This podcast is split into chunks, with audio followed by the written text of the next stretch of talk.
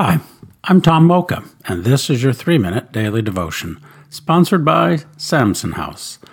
Our scripture today is Proverbs chapter 3, verses 1 through 4. My son, do not forget my teaching, but keep my commands in your heart, for they will prolong your life and bring you peace and prosperity.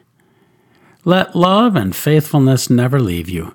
Bind them around your neck Write them on the tablet of your heart.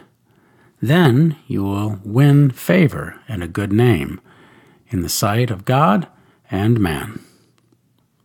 Let's ponder that. These promises are not to be taken lightly or discounted as filler. Solomon means what he says. The hearts of young men are at stake. Consider the carrot he places before them long life, peace, prosperity, favor among their peers, and a good name with others, even God. Okay, sign me up, and my sons, and my grandsons, and my great grandsons. Solomon was the king of an expanding nation, and he had a massive army. He understood the need for young men of integrity, vision, and courage.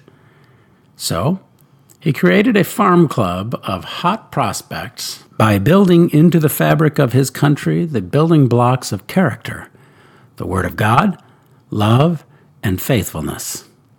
He promises if young men will commit to memory the Word of God, meditate on it to settle in their hearts, practice love, and remain faithful to the Lord, all will go well with them. Those four disciplines are simple yet elusive. Only the cream of the farm club crop will be able to master them.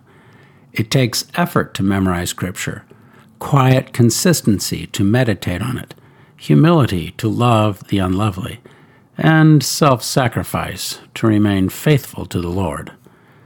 However, the alternative is nothing short of self defeating selfishness. Why not be part of the elite Navy SEALs of God? The truth be known, it's for everyone. How can we pray about that? Let's ask the Lord to grace us with courage to step up and go for it. It's doable.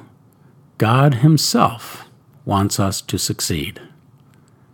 Thanks for listening and have a great day.